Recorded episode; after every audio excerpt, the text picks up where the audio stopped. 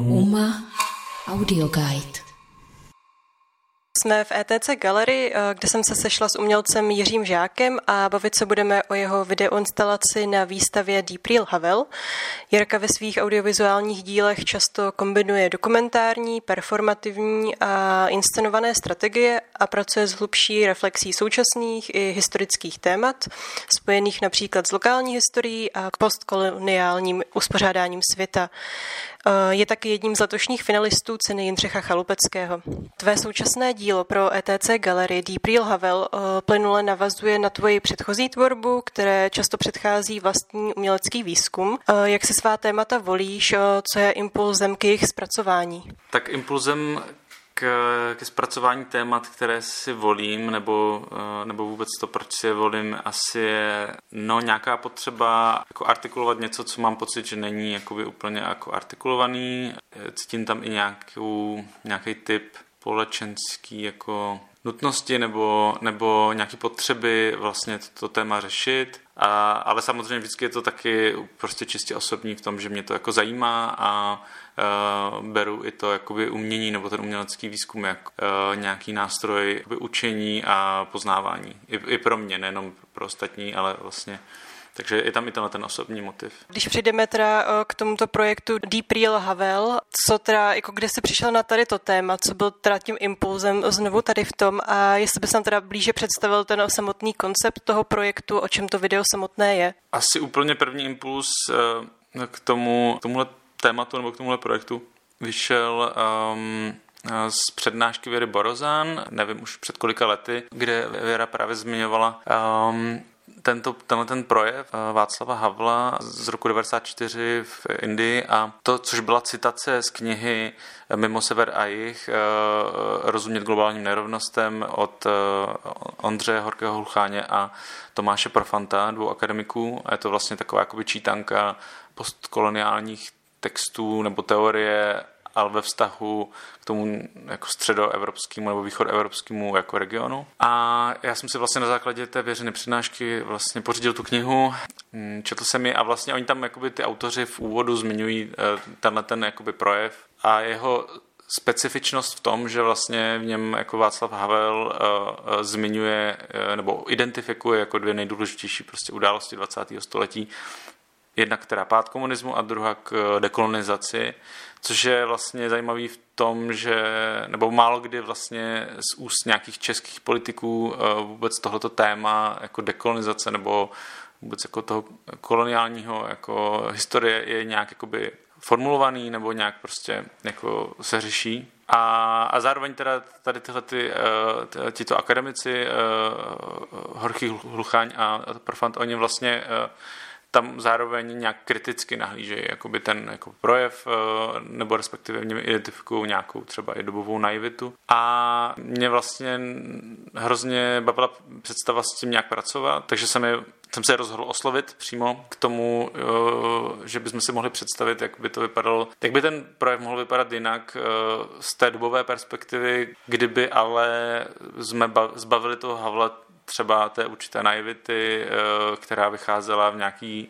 nějakou víru prostě v globální eh, tržní systém, a tak dále. Takže je to prostě takový jako cvičení, takový myšlenkový experiment vlastně. Jaká byla ta samotná spolupráce s teoretiky? Eh, jak vlastně reagovali vůbec na to, když se je oslovil s tím, že tady mají nějaký výstavní projekt a že bys rád, aby na tom jako spolupracovali? To jsem byl sám zvědav, jak, jak budou reagovat, eh, ale vlastně tady myslím si, že z začátku možná byli trochu nedůvěřiví, ale jakmile jsme to prostě představili, jakoby o co nám jde, tak vlastně se to pro ně ukázalo jako docela jako zábavná činnost, eh, nebo hm, respektive, protože oni vlastně každý z nich eh, sformuloval vlastní verzi toho projevu. Jo? Takže oni vznikly jakoby dvě jakoby verze jejich a my jsme tam pak fungovali jako takový jako editoři a ještě jsme do toho jakoby různě zasahovali, ale, ale vlastně pak jsme vytvořili uh, nějaký kompilát těch, těch, ver, těch předchozích verzí.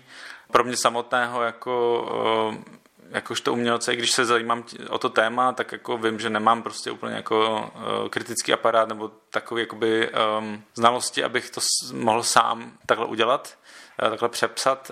Um, ale proto vlastně ten jejich vstup byl jako důležitý. A zároveň pro mě jako uh, představa toho, že musím psát ty normostrany, uh, jako je děsivá, ale pro ně uh, vzhledem k tomu, že to bylo vlastně nějaký typ jako retorického cvičení, protože vlastně oni se snažili jakoby vlastně nasát i tu Havlovu retoriku a stylistiku, tak, tak to vlastně bylo jako, řekněme, jako, něco, jako nějaká kratochvíle. Ne, nebyl to prostě akademický text. Kdybys mi ještě eh, řekl, nebo vlastně těm posluchačům zhrnul, co je nějaká ta hlavní message eh, toho projevu Havla, eh, vlastně postkoloniální teorie se může stát nějakým nástrojem až změny, součástí diskuze, která je vlastně bytostně politická. A celé to video je určitým zrevidováním idealizovaný polistopadové společnosti, je nějakou interpretací tvojí těch spoluautorů. A proč jsi vlastně rozhodl teda pracovat s projevem právě právě Havla a jestli se teda nebojíš toho, že by mohl trošku i špatně vyznít v nějakých těch částech.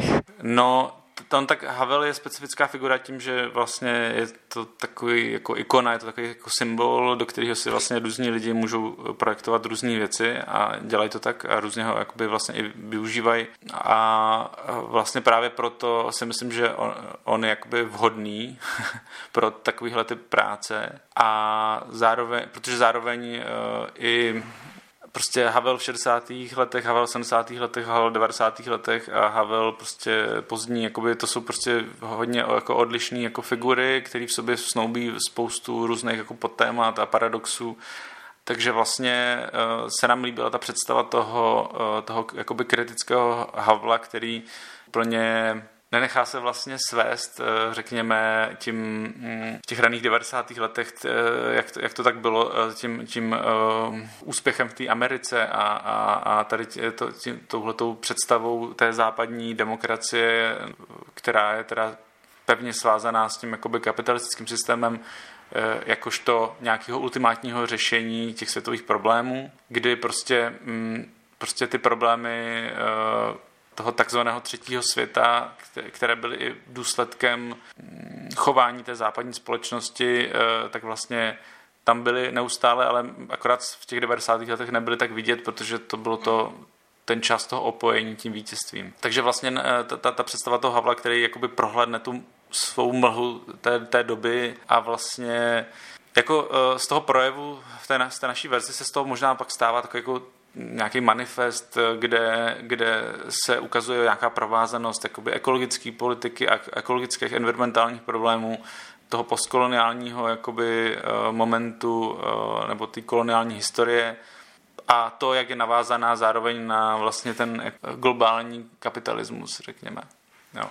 Tak samozřejmě jakoby eh, si dokážu představit, že to spousta lidí prostě jenom tím, že tam zazní slovo kapitalismus, jako bude určitě nějaký spouštěč eh, toho, aby s tím nezabývali, nebo, by, eh, nebo to budou brát jako třeba nějakou levicovou agitku, a, a, ale vlastně eh, tady ten, ten jako i třeba levicový nebo ekologický mo, jakoby aspekt Havla, jakože to, to, vlastně bylo Havlovi jakoby blízký vždycky, akorát se to měnilo v různých jako obdobích. Divák, který eh, vejde do galerie ETC, tak uvidí eh, instalaci, videoinstalaci, kde dominantou, řekněme, je video, v níž vystupují dva herci, nebo herečka a herec, kteří eh, vlastně oba dva nějakým způsobem představují právě Havla, kteří právě eh, pronáší tu eh, naši upravenou alternativní verzi jeho projevu z roku 94 při převzetí ceny Indiry Gandiové, kterou ta naši verzi on odmítá a nepřijímá. Vlastně ten projev, nebo to, jak je čtený, jako je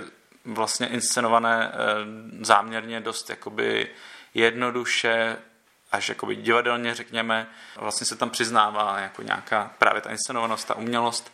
A i v tomhletom smyslu uh, to využití technologie deepfake, které teda uh, plně z nějakých technických uh, důvodů se nám nepodařilo uvést úplně do provozu na začátku výstavy, ale v průběhu už se tam objevuje, tak uh, funguje jako podobně jako ukaz, jako odhalení nějaké jakoby inscenovanosti nebo vlastně můžeme říct manipulace, ale jako ten, ta technologie deepfake, která jako aby jsme to přiblížili, je vlastně něco, co dělá to, že mm, můžete jakoby aplikovat obličej někoho jiného na figuru a vlastně tím jak vytvářet třeba i nějaký jakoby falešný, prostě třeba ty takzvaný fake news.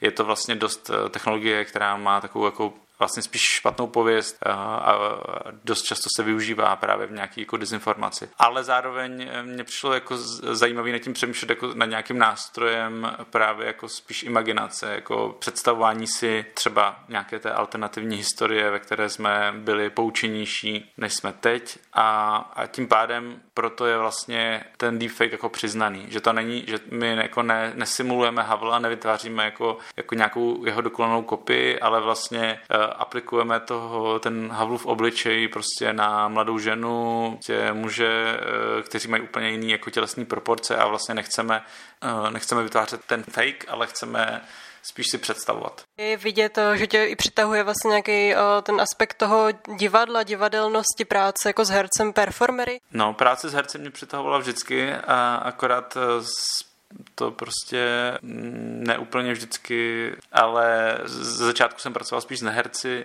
Vždycky jsem potřeboval nějakého prostě vypravěče nebo nějakého jako toho člověka, toho performera, který funguje jako to médium toho sdělení pro mě dost často. Jo. Je to možná i nějaká moje figurativní fixace ještě z dob jako z mých sochařských let, ale jako uh, prostě ta, ta figura, ten, ten mluvčí je pro mě vlastně jako důležitý. A postupně se dostávám v posledních letech víc a víc jako práci s profesionály, řekněme.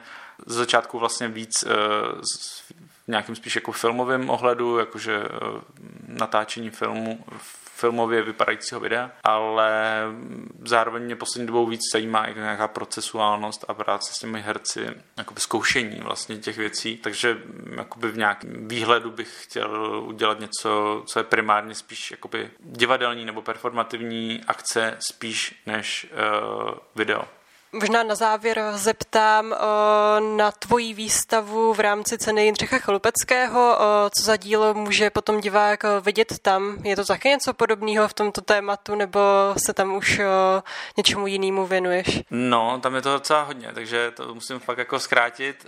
Ve zkratce tam v té výstavě nějakým způsobem jako sumarizuju svůj umělecký výzkum v oblasti vývozu československých zbraní do Sýrie převážně a tímhle tím výzkumem jsem se zabýval několik let, ale jsou tam vlastně dost nějaké jako styční momenty i s tímhletím projektem, protože uh, i ten jakoby postkoloniální aspekt nebo nějaký jako přemýšlení prostě té, té, té historie, jakoby nacházení nějakých jakoby momentů, nějakých vyděsených momentů, který my jsme třeba jako v té době neviděli nebo, nebo v nevidíme, tak vlastně to si myslím, že je jakoby tomu jak příbuzný Zároveň třeba v, tomhle, v projektu eh, v Platu, tak mě zajímalo i nějaká jako kontinuita mezi tím eh, předlistopadovým režimem a tím jakoby polistopadovým, jak vlastně ovlivnil ten zbrojní průmysl jo? A, i, a i ty vlastně ekonomické vztahy, který eh, údajně měla ta třeba revoluce zpřetrhat, ale vlastně ne, protože jsem třeba v rámci toho výzkumu dohledal, že právě Václav Havel se v raných 90. letech domáhal uh, jako splacení dluhu uh, za dodávky zbraní právě po Sýrii, která je dlužila a, a vlastně, což byly vlastně ale dluhy, které vznikly z, z komunistických obchodů. Takže vlastně zajímavý se dívat i na to, jako co vlastně třeba ta revoluce všechno může skutečně přetrhat nebo změnit ale pak jsou nějaký jako procesy třeba spíš ekonomický, které jako vlastně jsou ještě nad tím. A, takže vlastně tam ta kontinuita je. Tak Jirko, já ti děkuji za tvůj čas a za to, že jsi mi pěkně odpovídal. Já taky děkuji. Za Uma Audio Guide a Neška Kořínková. あ。